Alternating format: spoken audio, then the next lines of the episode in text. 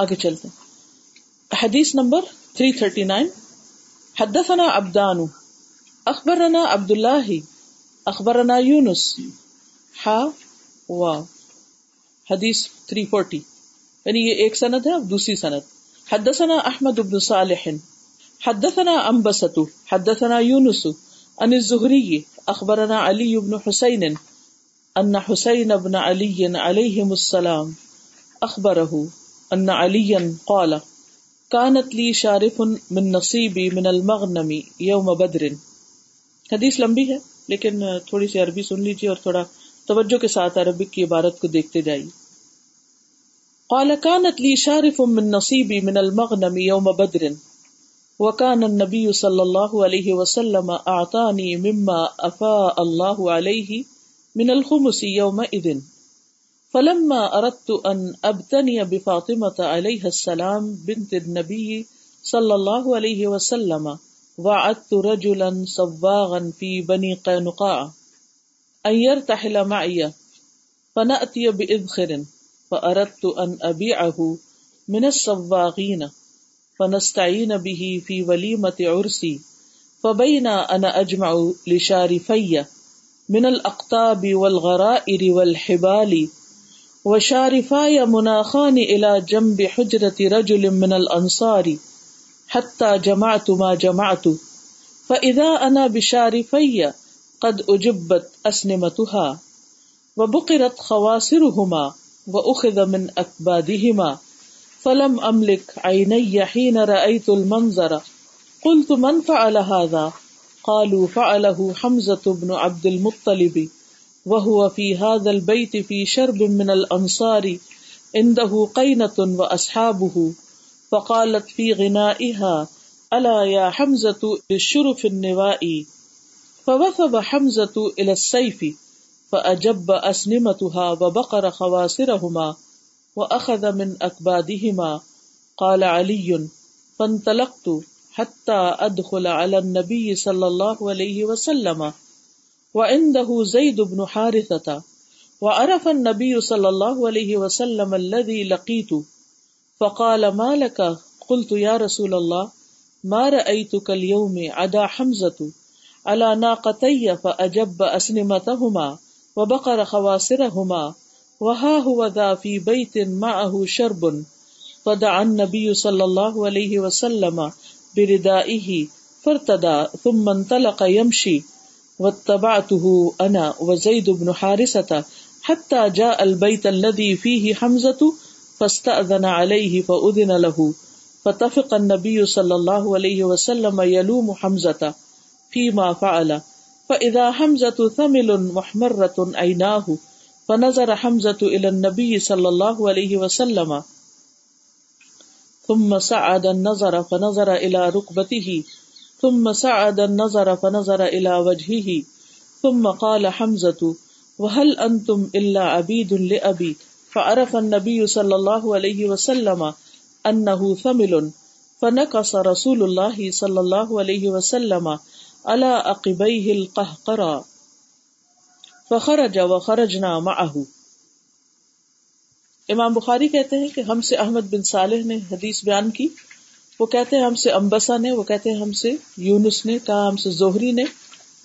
زہری کہتے ہیں ہمیں علی بن حسین نے خبر دی، ان حسین ابن علی علیہ السلام، کہ حسین بن علی علیہ السلام اخبر انہوں نے ان کو خبر دی یعنی حضرت علی کے بیٹے ہیں حسین، انہوں نے خبر دی انا علی کہ علی رضی اللہ عنہ قالا انہوں نے کہا یعنی انہوں نے اپنے بیٹے کو یہ بات بتائی، کانت لی شارف تھی میری ایک اونٹنی، شارف بڑی عمر کی اونٹنی کو کہتے ہیں۔ من نصیبی، میرے حصے میں سے، من المغنمی یوم بدر بدر کے دن کے غنائم میں سے۔ بدر کے دن کی جو مال غنیمت تھا، اس میں سے مجھے ایک اونٹنی ملی۔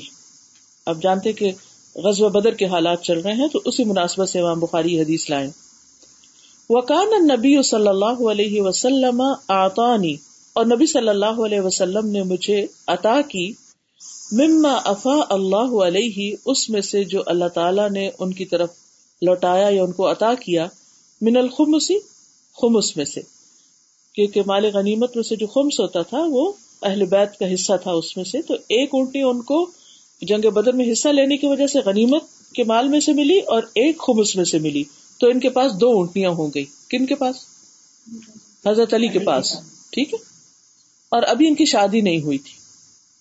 فلم ارت تو ان اب بے فاطمہ علیہ السلام، پھر جب میں نے ارادہ کیا کہ میں فاطمہ رضی اللہ تعالی عنہا کو رخصت کر کے لاؤں، بنت نبی صلی اللہ علیہ وسلم، نبی صلی اللہ علیہ وسلم کی بیٹی وا ات رجولن سواغن تو میں نے طے کیا ایک سنار سے جیولر سے فی بنی قینقا جو یہودیوں کے قبیلے بنو قینقا سے تعلق رکھتا تھا ایئر تاہلا مائیا کہ وہ میرے ساتھ جائے گا فنا عطیہ بے خرن تو ہم ازخر لائیں گے۔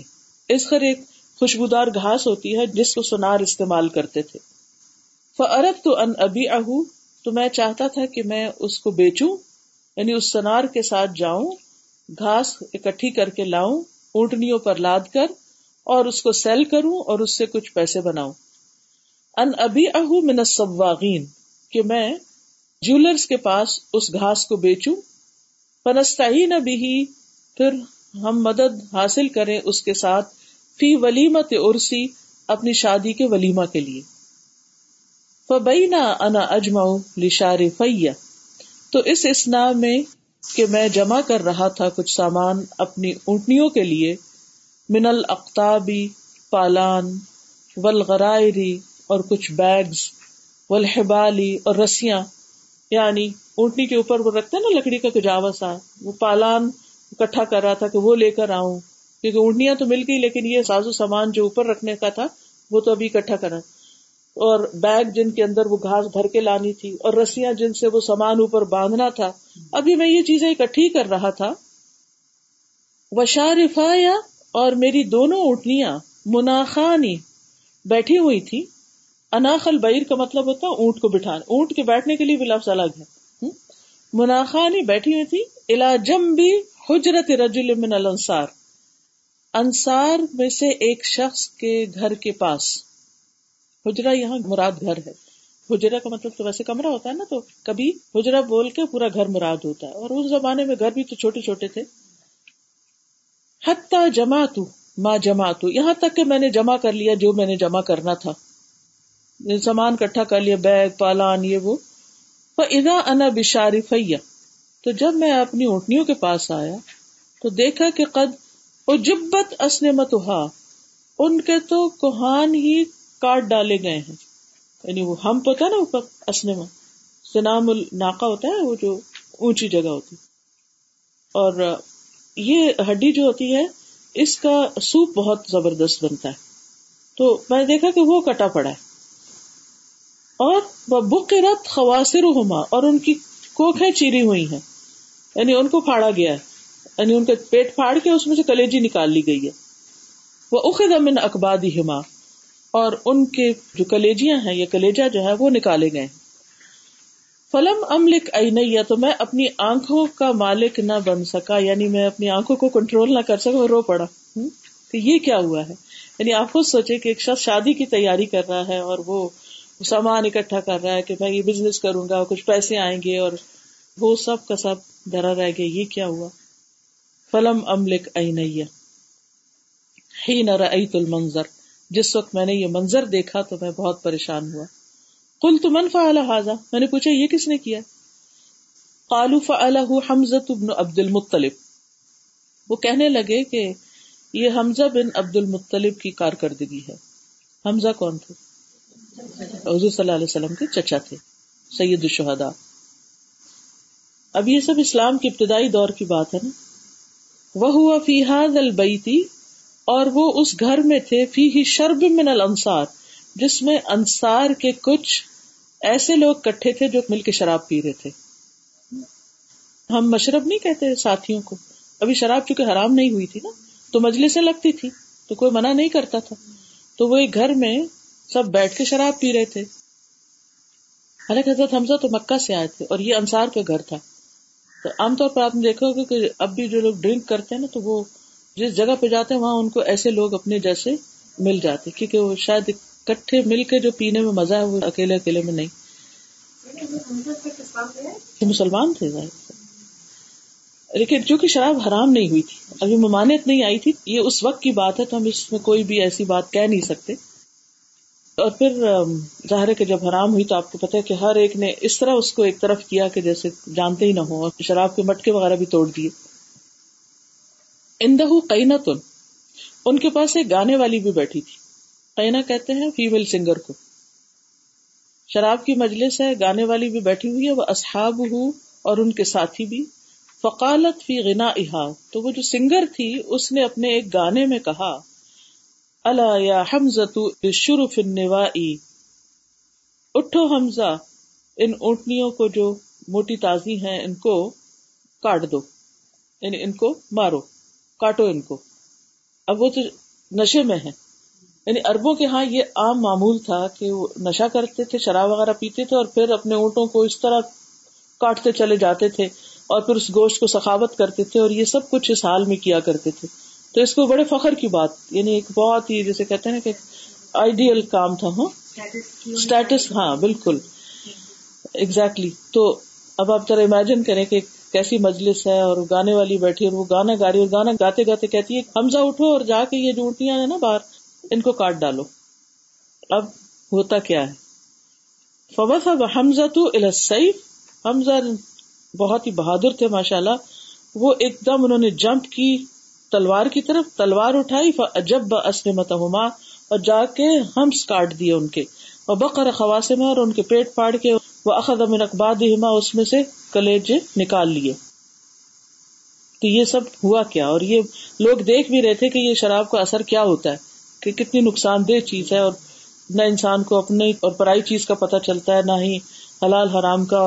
کالا علی حضرت علی نے کہا فن تلق تو میں چل دیا۔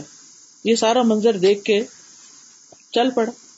حتی ادخل علی النبی صلی اللہ علیہ وسلم، یہاں تک کہ نبی صلی اللہ علیہ وسلم کے پاس گیا۔ وہ ان زید ابن حارثہ تھا اور ان کے پاس زید بن حارثہ بیٹھے ہوئے تھے۔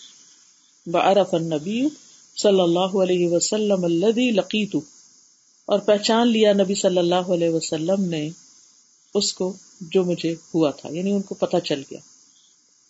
یعنی انہوں نے پہچان لیا کہ کچھ ہو گیا۔ فقال مالک پوچھا، تمہیں کیا ہوا؟ کل تو یا رسول اللہ، میں نے کہا اللہ کے رسول صلی اللہ علیہ وسلم ماں رئی تو کلیوں نہیں میں نے دیکھا آج کی طرح یعنی کوئی منظر ایسا نہیں دیکھا۔ ادا حمزہ تو اللہ نا قطیہ کہ حملہ کیا ہے، حمزہ نے میری اونٹنیوں پر۔ وہ اجب ب اسمت ہما و بقر خواسر ہما وہا ہوا ذافی بیتن معہ شربن اس نے تو میری اونٹنیوں کی کوہانے کاٹ ڈالی ہیں اور ان کے پیٹ کاٹ کے جو بھی ان کے ساتھ کیا ہے، اور وہ اس گھر میں اپنے شراب پینے والے ساتھیوں کے ساتھ بیٹھے ہوئے۔ پدا ان نبی صلی اللہ علیہ وسلم بردا ہی تو نبی صلی اللہ علیہ وسلم نے اپنی چادر منگوائی۔ فر تدا پھر چادر اوڑھی۔ ثم من تلقا پھر تشریف لے گئے۔ یم سی پیدل چلتے ہوئے۔ وہ تباہ تو انا وزید ابن حارثہ تو میں نے ان کی پیروی کی یعنی آپ کی پیروی کی اور زید بن حارثہ نے بھی یعنی دونوں ساتھ ساتھ چل رہے تھے اور میں آپ کے پیچھے جا رہا تھا۔ حتیٰ جا البیت، یہاں تک کہ آپ اس گھر میں آئے۔ اللہ ریفی ہی حمزہ جس میں حمزہ بیٹھے ہوئے تھے اور اپنے ساتھیوں کو لے کر اور یہ سب سین چل رہا تھا۔ فستا ادنا علیہ، سبحان اللہ، نبی صلی اللہ علیہ وسلم نے ان سے اجازت لی۔ کہ میں اندر آ جاؤں؟ آپ کو پتا تھا کون بیٹھا ہوا ہے اور یہ کر کے آ رہے ہیں؟ سب کچھ پتا تھا۔ اس کے باوجود آپ نے اجازت دی اور اندر داخل ہوئے۔ اگر ہمیں کوئی بتایا کہ دیکھو وہ آپ کے بچے اوپر کمرے میں بیٹھ کے تو کچھ ہلا گلا کر رہے ہیں، بہت ہی الٹی سیدھی حرکتیں کر رہے ہیں، تو ہم جائیں گے ان کو دیکھنے کے لیے اور کچھ پوچھنے کے لیے ایک بچہ بیچ میں سٹ کے آ کے شکایت کر کے مجھے اس نے مارا ہے، یہ کوئی بھی۔ ہم کیسے حملہ کرتے ہیں جا کے؟ اجازت لیں گے کہ ہم ذرا اندر آ جائیں؟ پھر کہتے ہیں ہماری بات نہیں کوئی سنتا۔ کیونکہ ہم اپنا ہی ٹیمپرمنٹ لوز کر جاتے ہیں تو پھر دوسرے کو کیا سنائیں گے؟ بہرحال، آپ صلی اللہ علیہ وسلم نے فستا ازنا علیہ اجازت مانگی۔ نہ لہو، آپ کو اجازت دے دی گئی۔ فتفق نبی صلی اللہ علیہ وسلم یلوم حمزہ تفیما فعلا۔ تو نبی صلی اللہ علیہ وسلم حمزہ کو ملامت کرنے لگے جو بھی انہوں نے کیا تھا۔ رضی اللہ عنہ۔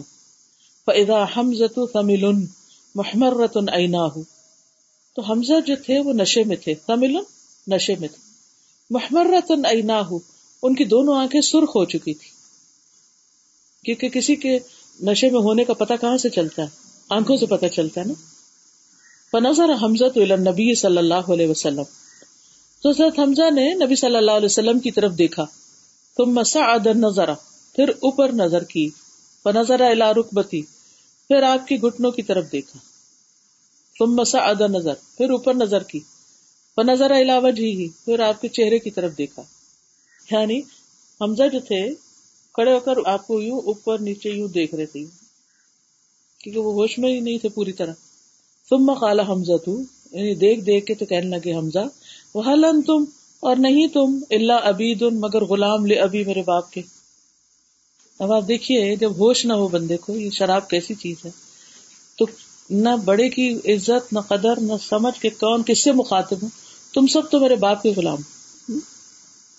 کیونکہ حضرت حمزہ کے والد کون تھے؟ عبد المطلب اور نبی صلی اللہ علیہ وسلم کے دادا عبد المطلب یعنی تم میرے باپ یعنی عبد المطلب کے بچے ہو یا غلام ہو یعنی ایسی ادھر ادھر کی بات ہی کر دی نا، کوئی سمجھ والی بات نہیں تھی اس وقت۔ فعرف نبی صلی اللہ علیہ وسلم ملون تو نبی صلی اللہ علیہ وسلم نے پہچان لیا کہ وہ اس وقت نشے کی حالت میں۔ فنا کا رسول اللہ صلی اللہ علیہ وسلم۔ تو نبی صلی اللہ علیہ وسلم الٹے پاؤں واپس چلے گئے۔ اللہ عقب ہی اپنی ایڑیوں پر القرا پیچھے کی طرف چلتے ہوئے۔ قہقرا ہوتا ہے بیکورڈ چلنا، پیچھے کو جانا۔ یعنی آپ مڑے بھی نہیں، چہرہ انہیں کی طرف، لیکن الٹے پاؤں چلے گئے۔ فخر جا پھر نکل گئے۔ وخرج نامہ آہو اور ہم بھی آپ کے ساتھ نکل گئے۔ یعنی زید بن ہارس اور حضرت علی جو تھے، وہ بھی ساتھ چلے گئے۔ اس حدیث میں بہت ساری چیزیں ہیں۔ ایک تو یہ پتا چلتا ہے کہ اسلام سے پہلے عرب معاشرے کا حال کیا تھا۔ ایون اسلام کے ابتدائی دنوں میں بھی کیا حال تھا؟ اور اسلام کی ٹالرنس آپ دیکھیں کہ یہ سب کچھ ہو رہا ہے، لیکن ابھی توجہ اور چیزوں پر ہے۔ شراب کی حرمت کی باری بعد میں آ رہی ہے۔ ہمارے یہاں یہ ہوتا ہے کہ اگر کوئی شخص مسلمان ہو، کوئی شخص دین کی طرف آئے، تو ہم پہلے ہی دن اس کو سارے حلال حرام کے فتوے جو ہیں، اول اس سے ابتدا کرتے ہیں۔ اب کوئی عورت مسلمان ہو جائے تو اس کو پہلے ہی دن بتانے لگتے تمہارا شوہر تم پہ حرام، اس کے پاس نہیں جانا۔ یہ حرام ہے، وہ حرام ہے۔ اس کو بھی ٹائم چاہیے ان سب چیزوں سے باہر آنے کے لیے۔ یعنی ایک شخص ہوتا ہے، وہ ایک وقت لیتا ہے مسلمان ہونے میں، اور ایک شخص ہوتا ہے، وہ کسی بھی چیز کو پڑھتا ہے، انسپائر ہوتا ہے، اور وہ مسلمان ہونا چاہتا ہے۔ لا الہ الا اللہ پڑھ لینا چاہتا ہے۔ تو اگر نبی صلی اللہ علیہ وسلم نے لوگوں کو اتنا ٹائم دیا، تو ہمیں کچھ ٹائم تو دینا چاہیے۔ ٹھیک ہے، اس وقت ابھی اسلام اسٹیبلش نہیں ہوا تھا پوری طرح۔ آج اسٹیبلش ہو گیا، لیکن آج شاید لوگوں کے اندر اتنا اسٹیمنا یا اخلاق اور کردار یا اتنی قوت بھی نہیں رہی جو اس دور میں لوگوں کی تھی۔ تو اس کا یہ مطلب نہیں کہ لوگوں کو چھوڑ دینا چاہیے وہ جو غلط سلط کرتے رہے لیکن صبر اور حوصلے کے ساتھ لوگوں کو دین کی طرف لانا چاہیے۔ اور کس لیے ٹالریٹ کر لی جائے کچھ غلطیاں تاکہ جو پرائرٹی والی چیز ہے نا، اس پہ فوکس کیا جا سکے۔ ہم غیر اہم ایشوز میں اتنا الجھتے ہیں، جو اصل بات ہے وہ تو پیچھے ہی رہ جاتی ہے۔ یہ بہت بڑی حکمت کی بات ہوتی ہے کہ کبھی بھی کوئی جھگڑا ہو، کوئی مسئلہ ہو، تو اس میں اصل مسئلے کی طرف توجہ دیں، غیر ضروری باتیں نہ کریں۔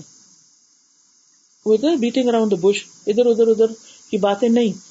فوکس کریں کہ اصل چیز کیا ہے۔ مسئلے کی جڑ کیا ہے۔ فساد کی جڑ کیا ہے۔ اور دوسری بات یہ کہ نبی صلی اللہ علیہ وسلم نے جا کر سمجھانے کی جب کوشش کی، دیکھا کہ اس وقت یہ سمجھنے والے نہیں ہیں، تو آپ الٹے پاؤں واپس آ گئے۔ الٹے پاؤں واپس آ گئے۔ آپ دیکھیے کہ اگر ہمارے بچے جس وقت سمجھنے کے موڈ میں نہیں ہوتے، بچوں کی مثال بار بار میں اس لیے دیتی ہوں کہ ہم لوگوں کا واسطہ زیادہ تر انہیں کے ساتھ ہی چوبیس گھنٹے پڑتا ہے کہ انہیں کو ہم نے سمجھانا ہوتا ہے۔ کبھی ان کا موڈ کچھ ہوتا ہے، کبھی ان کی حالت کچھ ہوتی ہے، کبھی وہ کسی کھیل کود میں مصروف ہوتے ہیں، کبھی کچھ اور کر رہے ہوتے ہیں۔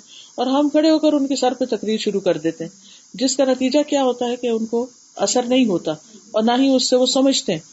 تو جب آپ سمجھے کہ اس وقت یہ بندہ سمجھنے کے موڈ میں نہیں ہے، تو اپنی باتیں نہ گوائیں۔ اس وقت صبر کریں اور کسی اور وقت میں وہ سب کچھ کرے جس وقت وہ اس کو لے سکتا ہو۔ ہاں، آپ کچھ کریں تھے؟ مجھے ایک بات بہت کلک کی تھی کہ حضرت علی نے حضرت حمزہ کو نہ کچھ کہا، نہ ڈانٹا، نہ پیٹا۔ مطلب ایک بہرحال چچا کا رشتہ تھا۔ لیکن ہمارے آج کل کے ماحول میں ہمارا پہلا کام تو یا تو تھپڑ ہوتا ہے یا گالیاں ہوتا ہے۔ خود ہی نپٹنا شروع ہو جاتا نپٹنا شروع ہو جاتے ہیں۔ انہوں نے انتظار کیا انہوں نے اپنے بڑے کے پاس گئے۔ بے شک اس وقت رسول صلی اللہ علیہ وسلم تھے یا ہمارے اس وقت جو بھی بڑے ہیں تو ان کے پاس گئے ان تک معاملہ رکھا پھر وہ سولوشن کی طرف گئے۔ ہم تو سب اپنے ہاتھ میں لے کے جاتے ہیں بس اسی وقت سب سے زیادہ مسئلہ خراب اس وقت ہوتا ہے جب ہم جذبات میں آ کے کہتے ہیں یہ مسئلہ اسی وقت حل ہو ابھی حل ہو۔ میں تو اس وقت تک یہاں سے ہلوں گی نہیں جب تک یہ فیصلہ نہ ہو جائے، ثابت ہو جائے کہ میں حق پر ہوں۔ اور سب لوگ میرے طرف دار نہ ہو جائے اس سے نہیں مسئلہ کوئی حل ہوتا۔ جب لوگ غصے میں ہوں، جب لوگ جذبات میں ہوں، جب لوگ کچھ سننا نہ چاہ رہے ہوں، تو پلیز ان کو نہ سنائیں۔ چپ ہو جائیں، خاموشی اختیار کریں۔ آپ نے کیا کیا؟ پہلے تو آپ نے ان کو کچھ بات کرنے کی کوشش کی۔ پتہ فکر نبی صلی اللہ علیہ وسلم، یلوم حمزہ۔ کہ حمزہ تم نے کیا کیا؟ تو حمزہ جو تھے وہ آئے، ان کی آنکھیں سرخ ہیں اور وہ نشے کی حالت میں ہے وہ اوپر نیچے نبی صلی اللہ علیہ وسلم کو دیکھ کر ایک الٹا سا جملہ بولتے ہیں، آپ کو پتا چل گیا کہ اس وقت کوئی فائدہ نہیں کہنے کا۔ فوراً واپس آ جاتے ہیں۔ اور پھر روایات میں آتا ہے کہ آپ صلی اللہ علیہ وسلم نے جب حمزہ ہوش میں آئے، حضرت علی کو ان اونٹنیوں کی قیمت ان سے دلوائی کہ تم نے ان کی اونٹنیاں خراب کی تھی اس کے پیسے دو ان کو۔ یعنی انصاف بھی کیا، معاملہ حل بھی کیا۔ لیکن ذرا ٹھہر کے۔ وہ کہتے ہیں، ٹھنڈا کر کے کھائے نا۔ تو منہ بھی نہیں جلتا۔ ہوں۔ اور مزہ بھی آتا ہے۔ ایگزیکٹلی مزہ بھی آتا ہے۔ اور صحیح طور پر چبایا بھی جاتا ہے اور وہ ہزم بھی ہوتا ہے۔ اس کی کوئی طاقت بھی آتی۔ جی۔ یہ بات بھی کہ جب نبی صلی اللہ علیہ وسلم واپس پلٹے تو باقی سارے بھی وہاں سے پھر ہٹ گئے اور ورنہ وہ ایک شروع ہوتا پھر دوسرا اور ہاں، جب نبی صلی اللہ علیہ وسلم پلٹے تو حضرت علی بھی واپس آ گئے اور حضرت زید بن حارثہ بھی واپس آ گئے۔ یہ نہیں کہا کہ نہیں آپ اسی وقت کچھ فیصلہ کریں۔ نہیں ہم نہیں جانے والے۔ آپ ٹھہرے نا ذرا دیکھے نا آپ۔ یعنی ہم جو فیصلہ کرنے والا تھا اس کو بھی اتنا پریشرائز کر دیتے کہ نہیں ابھی فیصلہ کروائیں۔ اچھا کچھ دن پہلے خاتون مجھ سے بات کر رہی تھی کہتی ہیں انہوں نے اپنے بچے کو کچھ کہا یا کچھ؟ میں نے کہا کہ ٹھہر جائیں، ابھی کچھ نہ کہیں، اس وقت کہنے کا وقت نہیں۔ پہلے آپ نے بالکل صحیح کہا، میرے ہسبینڈ بھی یہ کہتے ہیں کہ تم پیچھے پڑ جاتی ہو اور بچے تنگ آ جاتے ہیں اس سے۔ تو کہتی ہے پتا نہیں، شروع سے میری عادت یہ کہ شادی کے بعد میرے ہسبینڈ کبھی ناراض ہوتے تو میں ان کا جینا حرام کر دیتی تھی جب تک وہ مجھے بولتے نہیں تھے۔ تو اس طرح کی باتوں سے پھر کیا ہوتا ہے کہ دوسرا شخص جو ہے وہ جان چھڑاتا ہے۔ مجھے ایسا لگتا ہے کہ آپ کے الفاظ کا چناؤ اتنا سمجھداری سے ہونا چاہیے کیونکہ جب آپ ایک ہی لفظوں کو بار بار کہتے رہتے ہیں تو بچے بھی آدھی ہو جاتے ہیں اس کا افیکٹ بالکل فائدہ نہیں ہوتا بالکل۔ اس میں ایک اور بات آپ دیکھیں کہ نبی صلی اللہ علیہ وسلم جو تھے وہ چہرے کے تاثرات کو دیکھ کر سمجھ جاتے تھے کہ اس وقت کیا کرنا چاہیے۔ تو جب آپ کسی انسان سے معاملہ کریں تو ذرا دیکھ لیں کہ دوسرا شخص تھکا ہوا تو نہیں جلدی میں تو نہیں، نیند میں تو نہیں ہاں، بھوکا تو نہیں، غصے میں تو نہیں یہ ساری چیزیں دیکھ کر پھر بات کرنی چاہیے۔ جب ہم ان چیزوں کا خیال نہیں رکھتے تو پھر اس کی طرف سے ہمیں وہ جواب نہ آئے جو ہم ایکسپیکٹ کر رہے ہوتے ہیں۔ تو وہ کہتے یہ شخص بڑا مغرور ہے۔ غلطی ہماری ہے کہ ہم نے اس کو ایسے وقت میں پروو کیا کہ جب وہ اس پوزیشن میں نہیں ہے کہ وہ ہمارے لیے کچھ کرے۔ نبی صلی اللہ علیہ وسلم بہت انسان شناس تھے اور جو حکمت ہوتی ہے، اس کا تقاضا یہ کہ انسان جسے امپتی کہتے ہیں، دوسرے انسان کی جگہ اپنے آپ کو رکھ کے بات کرنی چاہیے۔ کہ اگر میرے سے کوئی اس طرح بات کرے جس طرح میں دوسرے سے کر رہی ہوں، تو مجھ پہ کیا گزرے؟ پھر اسی طرح کچھ اور روایات بھی سلسلے میں آتی ہیں۔ حضرت صاحب بن جسامہ کہتے ہیں، انہوں نے ایک جنگلی گدھا حضور صلی اللہ علیہ وسلم کو پیش کیا۔ اس وقت آپ مقام ابوا یا ودان میں تھے۔ یہ مدینہ کے قریب کچھ علاقے ہیں یا ابوا کے مقام پر نبی صلی اللہ علیہ وسلم کی والدہ کا بھی انتقال ہوا تھا۔ آپ نے یہ اسے واپس کر دیا کہ مجھے نہیں چاہیے۔ لیکن جب آپ نے اس کے چہرے پہ افسردگی دیکھی کہ اس کا دل چھوٹا ہو رہا ہے کہ آپ نے گفٹ قبول نہیں کیا، تو آپ نے ایکسپلین کر دیا، فرمایا ہم نے یہ اس لیے واپس کیا کہ ہم محرم ہیں، ہم یہ شکار کی چیز نہیں لے سکتے۔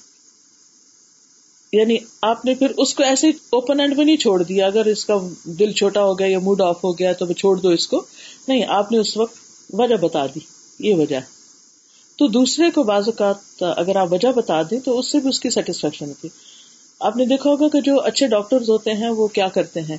جب آپ کو چیک کرنے لگتے ہیں تو پہلے آپ کو تھوڑا تھوڑا بتاتے جاتے ہیں کہ اس وقت آپ کو میرے ہاتھ ٹھنڈے لگیں گے، آپ کو تھوڑی سی پین ہوگی، تھوڑا سا ان ایزی ہوں گے انریسٹ ہوگا، وغیرہ وغیرہ۔ ان ساری چیزوں کے بارے میں آپ کو پہلے سے ہی تھوڑا انفارم کرتے کہ بس یہ تھوڑی دیر کی بات ہے، ایسا ہوگا، ویسا ہوگا۔ دوا کے بارے میں بتاتے ہیں، اس کا یہ افیکٹ ہوگا۔ تو دوسرا شخص مینٹلی پریپیئر ہو جاتا ہے۔ پھر اسی طرح بشر بن اقربا کہتے ہیں کہ میرے والد نبی صلی اللہ علیہ وسلم کے ساتھ ان کے کسی غزبے میں شہید ہو گئے۔ نبی صلی اللہ علیہ وسلم میرے پاس سے گزرے اور میں رو رہا تھا۔ تو انہوں نے مجھے کہا کہ تم چپ کر جاؤ۔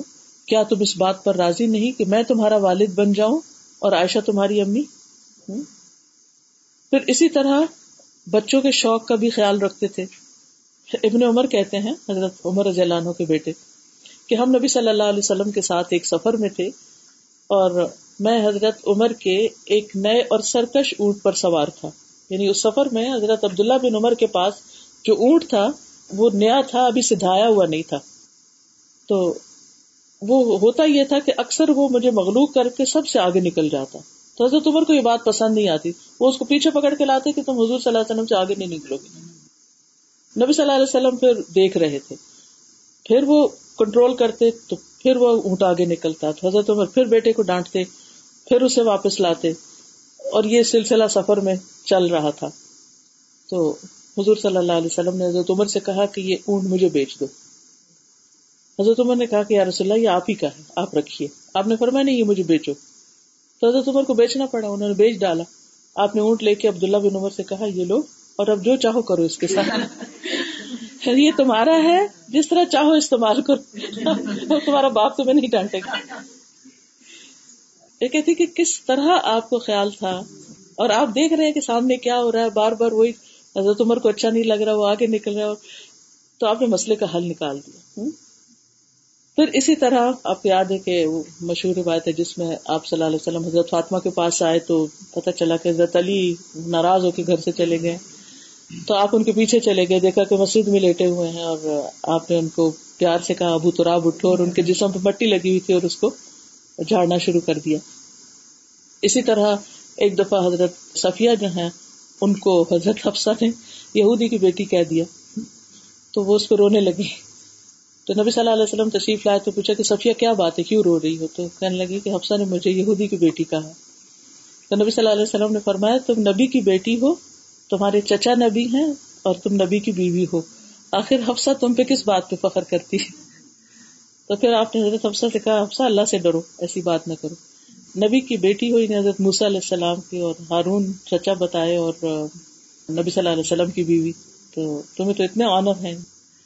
یعنی کس طرح ایک منفی بات کو آپ نے مثبت میں تبدیل کر دیا۔ اسی طرح حضرت عائشہ جب حج پہ گئی آپ کے ساتھ، تو پیریڈ شروع ہو گئے۔ اور سب نے جا کے عمرہ کیا تو وہ نہیں کر سکی تو خیر وہ سب پھر مقامات پہ چلے گئے یعنی مناسب کے حج ادا کرنے کے لیے۔ جب مینا، عرفات سب کچھ ہو گیا، جب یہ پاک ہو گئی پھر انہوں نے بیت اللہ کا طواف کیا۔ جب جانے لگے تو کہنے لگے کہ سب نے تو عمرہ کیا، میرا تو عمرہ ہی نہیں ہوا۔ تو آپ صلی اللہ علیہ وسلم نے ایک جگہ پر لشکر کو روک کر ان کو اپنے بھائی کے ساتھ بھیجا اور پھر ان کو بھی عمرہ کروایا۔ پھر اسی طرح ایک دفعہ صفیہ کا اونٹ بدک گیا۔ تو رونے لگ گئی۔ تو آپ ان کے پاس گئے اور اپنے ہاتھ سے ان کے آنسو پہنچنے لگے۔ پھر اسی طرح حضرت عائشہ کے ہار گمنے کا بھی آپ کو پتا ہے کہ کس طرح اس میں مشکل ہوئی اور سب لوگ جو ہے وہ روک دیے گئے اور آپ کا ہار تلاش کیا گیا۔ دیکھیے لوگوں کی فکر زیادہ ہوتی ہے۔ اکثر ہمارا یہ حال ہوتا ہے نا ہم گھر والوں کو فار گرانٹیڈ لیتے ہیں۔ بلیو می ہم کہتے ہیں یہ تو اپنے ہی ہے نا۔ ان کے ساتھ جو مرضی کرو۔ لیکن آپ دیکھ رہے ہیں نبی صلی اللہ علیہ وسلم گھر والوں کو فار گرانٹیڈ نہیں لے رہے۔ ان کا اسی طرح حق ادا کر رہے ہیں۔ اور یہ آپ کے سارے احسانات اپنے گھر والوں ہی کے ساتھ ہیں۔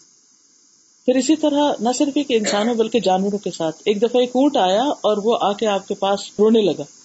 روتے اونٹوں کو دیکھنا تو یو ٹیوب پہ اگر آپ گوگل کرے نظر آئے میں نے خاص دیکھا تھا کہ اونٹ کیسے روتے بلیو بھی پورے منہ پہ ان کے آنسو نکلتے یس yes. تو اونٹ رونے لگ گیا۔ تو آپ نے کہا کہ کا ہے، اس کے مالک کو بلایا پتا چلا کہ اس سے کام بہت لیتا اور کھانے کو کم دیتا ہے۔ تو آپ نے کہا کہ اس کے ساتھ ذاتی نہ کرو۔ پھر اسی طرح ہم دیکھتے ہیں کہ ایک دفعہ ایک آدمی کے پاس سے گزرے جو بکری کے پہلو پہ پاؤں رکھ کے تو چھری اس کے سامنے تیز کر رہا تھا۔ تو آپ نے فرمایا کہ یہ تم نے پہلے کام کیوں نہیں کیا؟ تم اسے دو دفعہ ذبح کرنا چاہتے ہو یعنی ایک دفعہ اس کے سامنے۔ جانور میں اتنی سینس تو ہوتی ہے۔ تو اسے بھی منع کیا۔ اسی طرح پرندوں کے بارے میں صحابہ نے ایک دفعہ ایک چڑیا کے دو بچے تھے وہ بچے پکڑ لیے۔ تو آپ نے اس کو منع کیا آپ نے فرمایا کہ تم نے اس کو پریشان کیا اس کے بچوں کو چھوڑ دو۔ اسی طرح مسجد میں جو کھجور کا تنا تھا جس پہ آپ خطبہ دیتے تھے پھر آپ نے ممبر بنوایا تو رونے لگا تو آپ نے آ کر اس کو حق کیا۔ تو بہرحال آپ ہاتھ کھڑا کرنی تھی میں سوچی تھی کہ نشے میں انسان کی کیا حالت ہوتی ہے؟ ویسے بھی اگر کسی نے نشہ نہیں بھی کیا ہوتا کئی دفعہ انسان اتنا کیرٹ وے ہو جاتا ہے جیسے اس عورت کی گانوں میں جو اس نے بات تو لوگ ایسے ہی باتوں میں دوسروں کی بات میں آ جاتے ہیں اور ہوش میں نہیں ہوتے جب وہ خاص طور پہ جیسے وہ بول رہی تھی کہ جاؤ جا کے اونٹ ذبح کرا اور ذبح بھی نہیں کاٹ دو۔ دو تو مطلب اس طرح ایسے بہت سارے واقعات بھی ہم جب مجرموں کو دیکھتے ہیں اور جب پینلائز آپ دیکھیں کہ بہت سارے جو غلط کام ہوتے ہیں صرف جذبات میں آ کے ہوتے ہیں۔ غصے کی وجہ سے۔ غصے کی وجہ سے دوسرے کے جذبات ہرٹ ہو جاتے ہیں پھر وہ انتقام پہ چل جاتا ہے۔ پھر جب وہ انتقام لینے پہ آتا ہے تو پھر یہ شخص چاہے نادم ہو پہلا شخص لیکن وہ تو ہاتھ سے چڑیا نکل چکی ہوتی۔ اسی بات کو سزا میں کہتی کہ گنا بھی اسی طرح ہوتا ہے۔ انسان اپنے ہوش میں نہیں ہوتا اور مجلس کا کتنا اثر ہوتا ہے۔ آپ دیکھیں نا کہ یہاں جو محفل تھی اس محفل کے اثر کی وجہ سے ہی تو یہ سب کچھ ہوا تھا۔ نارملی اردو کو کاٹنا وہ خود جو لہر کرنا اتنا پاورفل شخص ہوتا ہے، وہ جو لہر کرنا اس سے آپ اندازہ لگائیں نا حضرت حمزہ کتنے بہادر تھے اور کتنے طاقتور تھے۔ وہ ہڈی اتنی مضبوط ہوتی ہے ہمپ کی، اور نہر بھی اتنا آسان نہیں ہوتا۔ لیکن کس طرح وہ اچھلے اور جا کے وسا کا مطلب ہوتا ہے، اچھل کے جا پڑنا۔ اور وہ کس طرح کاٹا ہوگا اللہ عالم لیکن وہ ایسی قوت میں تھے۔ نشے میں انسان کسی غصے میں غصے میں انسان قوت میں آ جاتا ہے نا ایکسٹرا پاور آپ کے اندر آ جاتی۔ جی؟ جی ہاں جیسے کسی کو ابھار دیا یعنی کہ باتیں کر کر کے اس کو جذبات میں لے آیا اور اس سے غلط کام کروا دیا جی؟ جی ہاں گانے کا ایک منفی اثر جو ہے انسان پہ پڑتا ہے کیونکہ بعض کلام جو ہوتے ہیں یا بعض شعر جو ہوتے ہیں وہ جادو کا اثر رکھتے ہیں، جیسے نبی صلی اللہ علیہ وسلم فرمائے پھر اسی طرح یہ ہے کہ جیسے ہمارے کلچر میں عموماً گھروں میں جو جھگڑے وغیرہ ہوتے ہیں، ساس بہو کے یا کچھ، اس میں بھی ہے کہ وہ کان بھرتے رہتے ہیں تو پھر وہ آدمی اچھے والے موڈ میں آتا ہے اور بچوں کے خلاف بیوی کان بھر دیتی ہے اور بیوی کے خلاف ساس کان بھر دیتی ہے اور پھر وائس ورثہ کا بھی ہوتا ہے، کتنا فساد ہی پھیلتا چلا جاتا ہے۔ تو ایسے مقامات پر نبی صلی اللہ علیہ وسلم کی سنت کو سامنے رکھنا جو ہے، بہت ضروری ہے۔ جی السلام علیکم استاذہ۔ یہ جو بھی آپ نے بات کی نا گھریلو جھگڑوں کی تو اس میں ایسے طلاق کے کیسز ہمارے پاس آتے ہیں۔ ابھی کچھ عرصہ پہلے کیس آیا کہ جس میں ایک مرد نے رابطہ کیا بیوی سے جھگڑا ہو گیا فون پہ۔